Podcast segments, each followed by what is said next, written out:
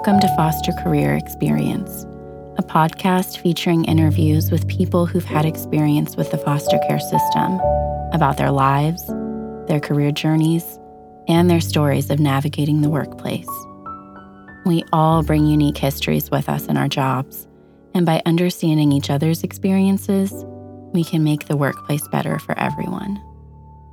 Today's episode features Chelsea, a millennial college student who works in social services. I don't know if you can see my calendar, but I don't like writing in just black. So everything's like in different colors and it's like motivationals and yeah, I think I think the more color you can add in your day, it's really hard to have a really bad day.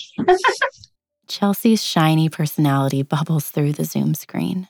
I, I think that's one of my strong suits during the whole time too is I always knew how to be optimistic yeah. Um, and then I knew how to be upset like alone.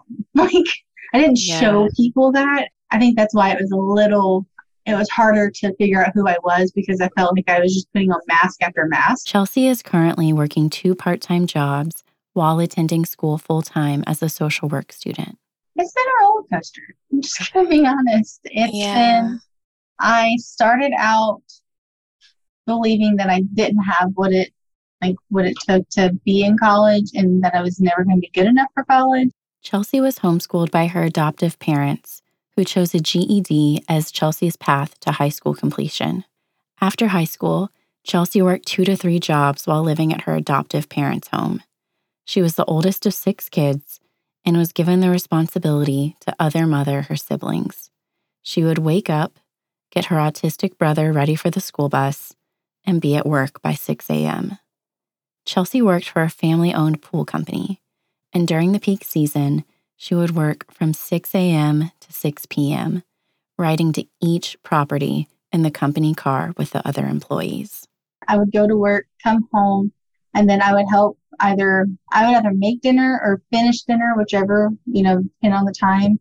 And then my mom would clock out and I would be in charge of everybody, you know, make sure the house was clean, all the chores were done. If they didn't do their chores, I had to do them, put them all to bed, make sure they're all bathed. Like it was like I had children, but I didn't have children. I did all I did that, you know, for three years or for, you know, up until about 2015. Mm-hmm. And then there was just one day my mom, it was like, you know, you don't, you don't do anything for the family um, you were never home. Um, I think especially if you have somewhere to live. And, you know, I still paid my way. I paid my parents rent to live there.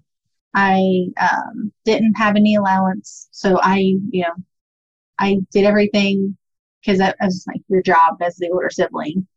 And mm-hmm. so paid my own phone bill. I had, I paid my dad for his car. So the car was paid off, all of that stuff. And then um, I got essentially kicked out. It was a painful year between when Chelsea was kicked out of her home and when she started college. She stayed with different friends and did a lot of self examination and exploration. I thought by me leaving, you know, my parents' house, that it was like, oh, I'm really going to find who I was. But it, it made it worse because then it was like, I went through the whole like, well, my biological mom didn't even want me because if she did, she wouldn't have failed every drug test, you know. And now my adoptive parents don't even want me. So it's like, that's a two for two. Like, so in my head, it created a lot of doubt, a lot of, you know, am I really capable of doing something? Mm-hmm. Uh, am I capable of being loved? Am I, you know, or am I the problem? My mom and dad have already have always told me, you know, you're only going to be good enough to be a daycare worker or a nanny and a mom. Like you're not going to be able to go to college. You're not smart enough for it. If my parents are saying that, then you know, is probably true because they know more than I do. It took the support of her now husband to change some of the false beliefs that Chelsea had about herself. He also convinced Chelsea to go to college, which she attributes to helping find herself.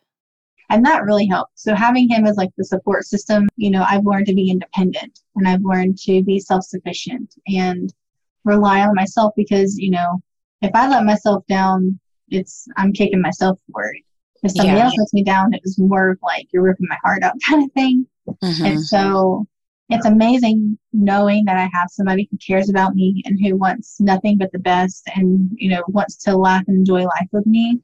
But in the hard times, I've had to really learn to lean on him and to like let him be there. Mm-hmm. But it's the mm-hmm. fact of knowing that, yes, you don't need help with this, but you should take the help that's offered. As a social work major, Chelsea has unlocked layers of healing that she didn't expect to find in her studies. And I stumbled upon like a few articles of um, imposter syndrome was a big one. And then mm. it was, what was it? There was another one and I'm like, oh, wait, that, that sounds like me when I started doing a lot of research on like aftershock of foster care, I'm like, okay, so I'm pretty normal. and I'm not a normal person, but I felt normal finally.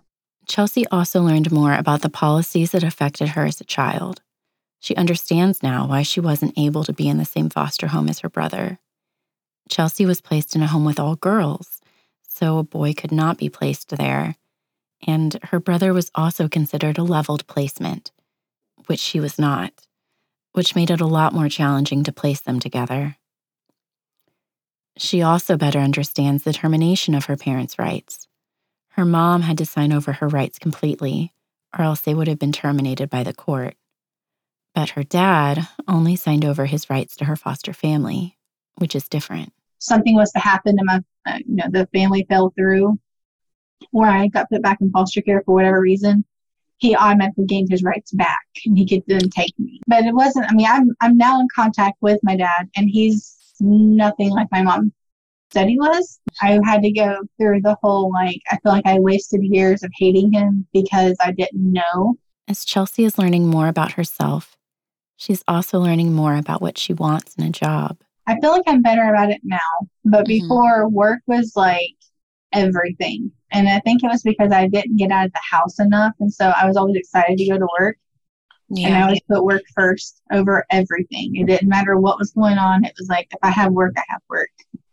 And, um, but I also felt the need to be like, you know, a hundred and like 200% better than anybody else because I felt like I had to prove that I was worthy to have the job.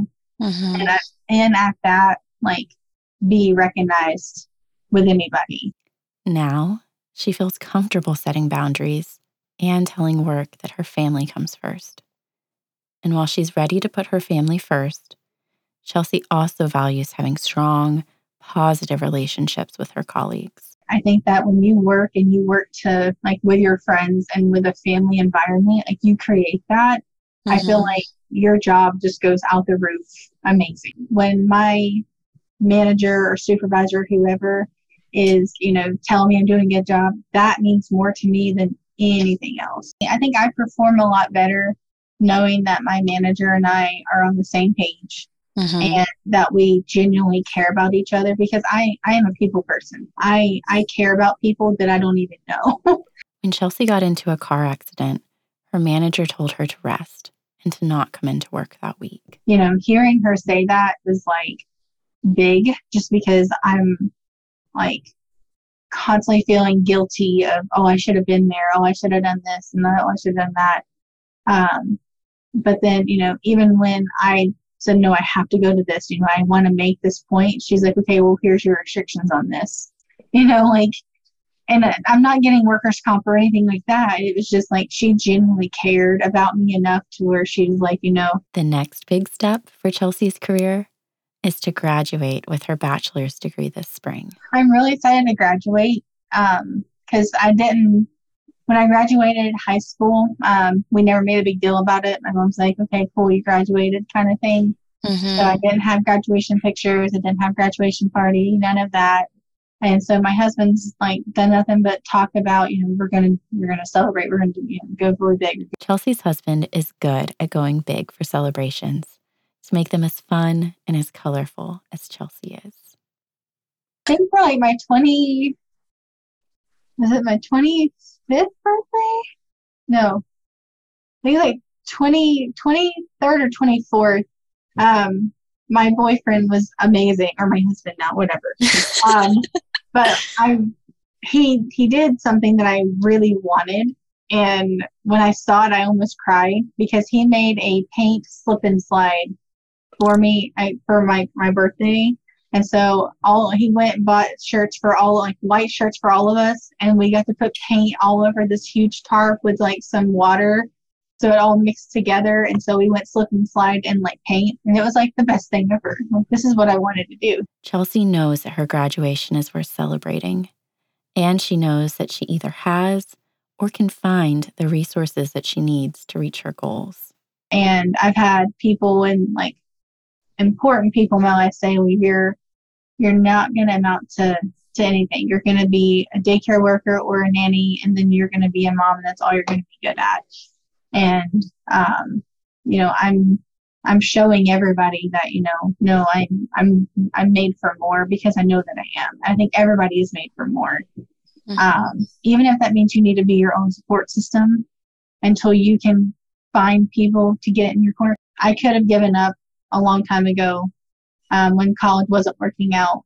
Um, but it, instead, I decided, okay, this isn't working. I need to figure something out. And then I sought out help. So when I finally listened to my advisor and did what she recommended, then I started succeeding.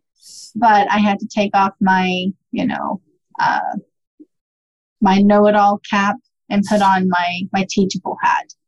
So, um, and I'm I'm the one that likes to find the like the small things. I what I found that helps me is every day. If I'm having a really bad day, I do it more.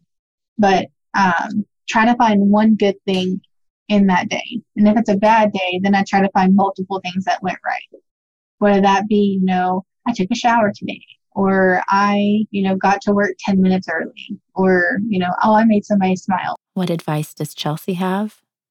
I guess don't take life too seriously. You gotta have fun.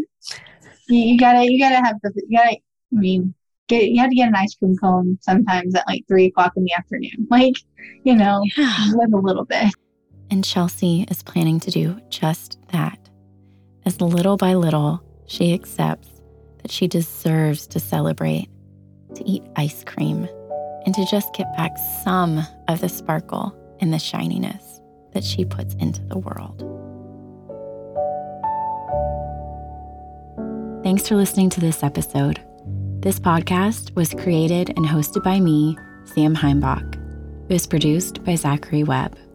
Podcast art and website design are by Hannah Finvez of HMF Design. Music is from Soundstripe. This podcast was funded in part by the Baton Savoie Scholarship offered through the Human Dimensions of Organizations Master's Program at the University of Texas at Austin.